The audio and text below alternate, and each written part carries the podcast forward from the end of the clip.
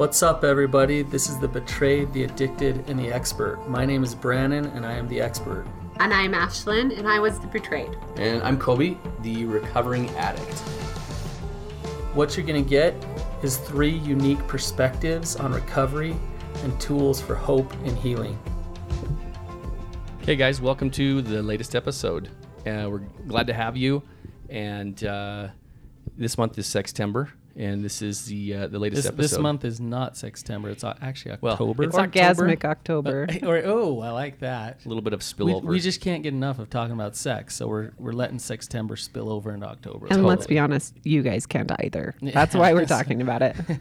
Very good point. Okay, so I'm going to start first with a uh, fan shout out. This is uh, Ali UT.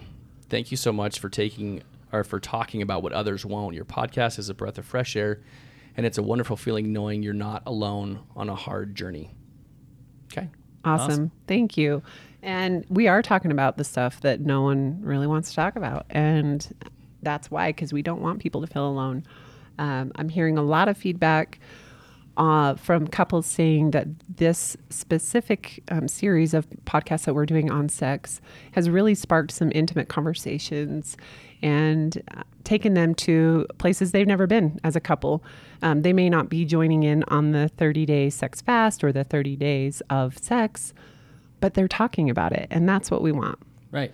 They're, they they've probably been stuck for a while, just kind of doing what they're doing, and um, they're you know listening to this and listening listening to it together. I don't know how they couldn't talk about sex and intimacy. So along those lines, we're gonna keep going with it and. Um, this this topic, like most topics with sex, can be pretty um, triggering uh, for for the betrayed. Can be pretty triggering for for the sex a- addict. And so, um, as we talk about this, I, I want you guys to understand that um, we're not shooting on anybody. So we're not saying you should be in a certain place with your relationship when it comes to sex. We're just talking about sex. And so um, today we're talking about embracing your your your individual sexuality. And so, um, what does that even mean? When, when when when we say that, like, what do we even mean by individual sexuality? Okay, for me, I would say it's being open enough with yourself that you know what you like, Uh-huh. what you desire, what turns you on, what turns you off. Yeah, And um, I say the next step would be telling the, your partner those things. exactly. That's good, Ashlynn. Yeah, I, I mean, I totally agree with that, and uh, I think th- this is, I think, a, a super good, another really good topic for me personally, just to to have introspection and to say, where am I, right, and um, have I adequately dehorned my brain, and um, am I able to um, really mindfully remove myself from the definition of of um, you know sex equals love? And um, and really own this is this is where this is where I am and these are the components of my individual sexuality and um, so it's it's not a it's not a simple straightforward thing because for me it's it's um, there's there's still it's still kind of laced with shame I think Well, it, last last episode we talked about sex and shame, Uh-huh. and you know to embrace yourself, your your your individual sexuality. Um, yeah, exactly. For for so many people, sex equals shame. So if you have anything about you sexually, you're you're not going to want to share that with anybody, and you want to keep that to yourself. And I think most people have a lot of things about who they are sexually that they never share or never want to share with anybody else.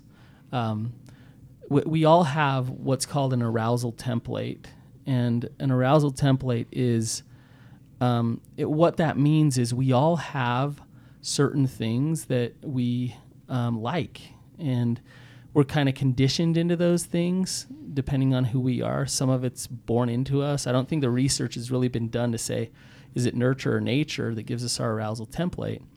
But our arousal template means that for some of us, some things really are exciting, and for others of us, they're not exciting.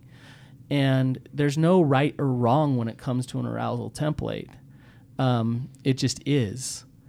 And to be able to be open about it and share it and talk about it and show somebody who you are when it comes to your arousal template is really really helpful in terms of intimacy. And if you have that level of safety in your relationship it doesn't mean that you're going to do everything that's on your arousal template because it, it might not work for the other person. But you can at least express it and you can talk about it and you can be vulnerable with that right so should i give some examples Yeah. Sure. things on arousal template. Um, so, just you know, some people have same-sex attraction. That would be an example of arousal template, right? Okay. Um, some people are into certain fetishes.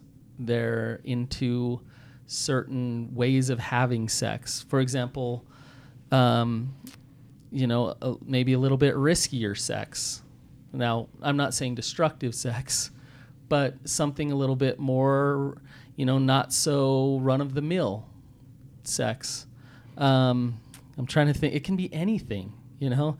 You could have sex with a teddy bear sitting next to you. Maybe that'll do it for you, right? Whatever it is, you know. Even now, I'm I am in no way condoning this and saying it's okay, but even being sexually attracted to children, that's on somebody's arousal template. It does not mean that it's okay to do that, right? In whatsoever, but that's on their arousal template, and so they can they can own that. They can say that's there for me. I have to I have to control that. I have to put that aside. I have to right. But if they could own that with somebody and talk openly about it, and that person could understand and connect to them, then there would be some connection there, right? Um, it does in no way means they need to act on it, right? Can that also help them from acting? Absolutely. If it's if it's more covert and underground and there's more shame around it, it gives it more power and more energy to, to, to actually go act out with it. Okay. Right. So so you take your arousal template, right? Coby, you have an arousal template. Ashlynn, you have an arousal template, and you guys have different arousal templates. For sure. But you're partners, and you, sexually you are connected, right? So if you each bring that to the table, how does that work, right? If if if Ashlynn's arousal template is different than yours, Coby, and vice versa, Ashlynn, then how do you work that into compatibility? I mean, that's that's exactly that's exactly where we are because um, my sexual experience, even as a young kid, was very different from from Ashlynn's, and um, was not only influenced by the consumption of porn, and even as a kid, it was whenever the wind, sometimes literally, whenever the wind blew it in, right? and uh, and so, um, but but there was still sexual acting out as as a kid, um, and as a teenager that um, created a very different path and experience um, coming into marriage. And and those are and, what, and what's interesting is that I had it in my head before we um, before we got married that all that stuff that I had done was just bad Right. wa- was bad and and the idea in my head was is that and this came from a from a church leader was I'm not to talk about if I really want to be like legit forgiven for it for for the stuff that I had done then I'm not to talk about it and I So and so you're coming back to sex equals shame, right? like to to be sure So from the get go, your sexuality was met with hide it, avoid it, yeah don't bring it out, don't talk about it. Totally. Right. And I think that the, the, the, the proper context, it's funny, Ashley and I talked about this for years, that I was told um, to, to never, you know, talk about, it, you know, anything sexual um, prior to any sexual experience prior to marriage. But I think what was really discussed in, in, in the proper context it was meant, this didn't, this message was not, didn't, didn't, wasn't nailed home in my head was to talk about it in a grandiose, hey, let's talk about the good old days kind of a, um, a scenario isn't a healthy thing to go back and fantasize and to relive and so forth. Like guy conversation around the table. Do you know what I mean? Right. It was, um, that's really what it, I think what it was meant.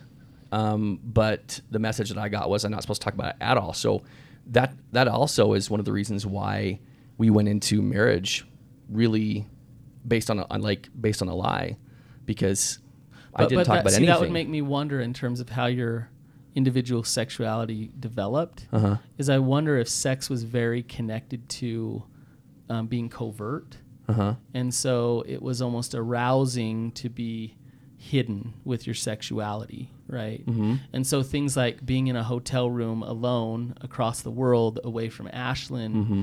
it's like, okay, like I can, I'm, I'm alone and I can hide and I can get away with this. It's a lot more Totally. triggering. I don't, I don't know. I'm just, I'm just kind of No, well, psychoanalyzing here. I, would bit. well, thank you for that. but but just I, I'd never used I would have never used the word um, ha, like covert to describe part of my sexual template. Mm-hmm. But there's truth to what you just described right. because as soon as I knew I was going to go on a trip, I was just I was hijacked months before, Right. and then You knew that if you could be trip. alone, you knew that you could hide things. You could then Totally. sexually. There, there's yeah. So that's interesting. right? Yeah. So our arousal templates develop over time. So at a very young age, you were given this message of, you know what, hide who you are sexually, and so you started to develop that into into who you are sexually, Mm-hmm. right? Hide who you are. So, yeah, it's common. I'm learning as I talk more about this over on social media so openly that a lot of women like me didn't figure out things until their 30s, right? And and figuring out Right. what their template is and what turns them on and how to even be turned on, right? What's going on with their body. They don't know these things. So if you are one of those women, no matter what your age, you are far from alone. Right. And and the reason we are doing this episode is for you to say it's okay for me to figure these things out. Absolutely. Yeah. I think women are are taught very at a very young age that your individual sexuality isn't isn't real and it's not okay, right? Meaning meaning, you know, you're supposed to have sex to have babies and you're supposed to have sex to please your husband and that's why you have sex and um, in, in in reality, you know, not until you're 30 or later or never, right? Yeah. Sometimes um, do you give yourself per- permission to say, "Who am I sexually? What do I like? What do I like to experience?" Um, you know, the act of sex during sex, what really does it for me?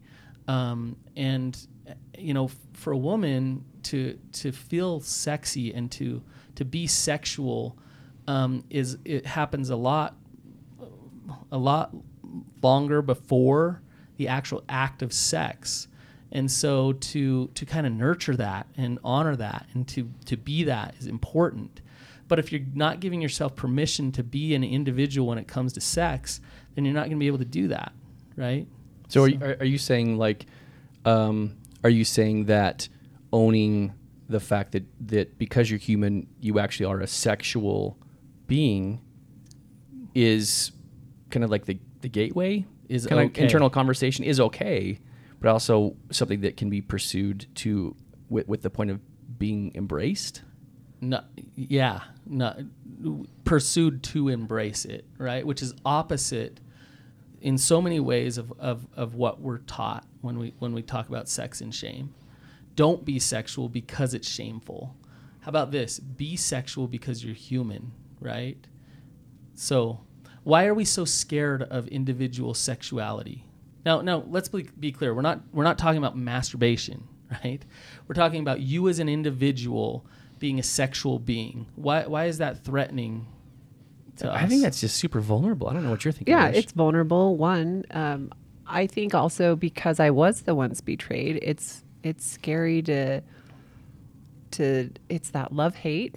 uh-huh. You know, if you are in betrayal trauma, it is a I love you and I want you to enjoy sex. I want to enjoy sex, but also I'm really mad at you. Yeah.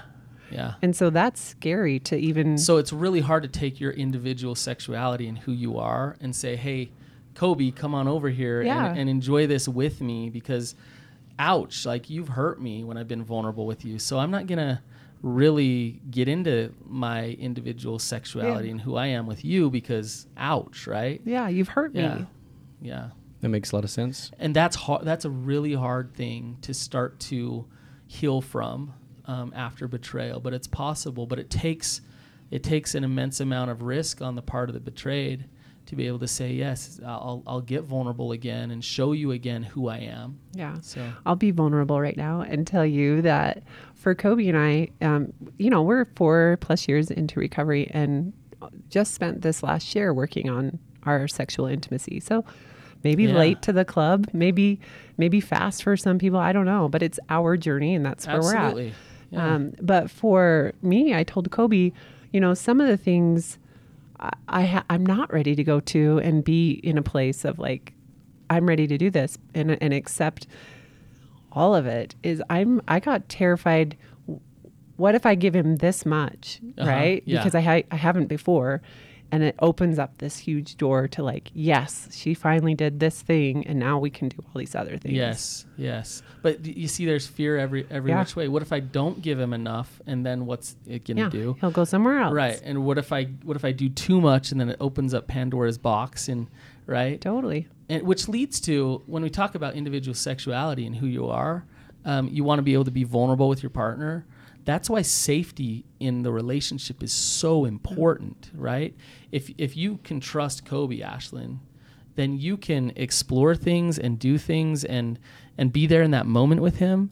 Um, if you trust him, right? If if there's fear that creeps in at all, then you're going to start kind of second guessing why you're doing what you're doing and and you're not as present and you're not in in the moment as much and you you won't enjoy it, right? Right. So, I'm just thinking like trust, right? I'm just thinking like in order, like in order for us to be like really connected sexually, there needs to be a feeling of trust and safety in order to really be um, relaxed and in the moment.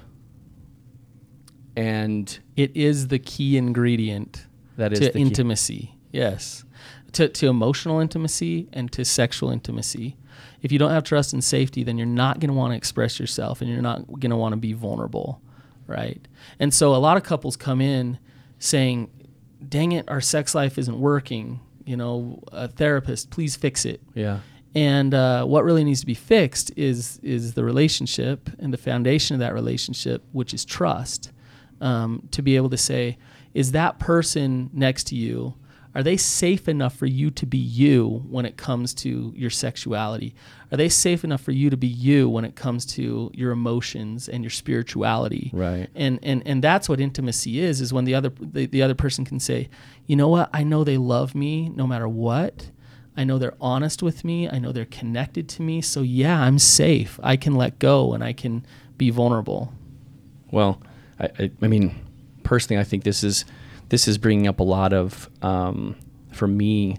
The, the thought process is, I must since since Ashlynn and I are not on the same page, or we're on the same page with a lot of things, but there's a few things that we're not on the same page with, or we're not ready to address.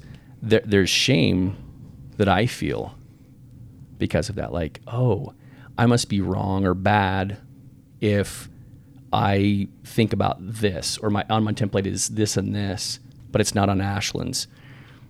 And so that's one of those things that I've had to really walk back from to say, okay, this isn't bad. This is just my template, but this just isn't where we are.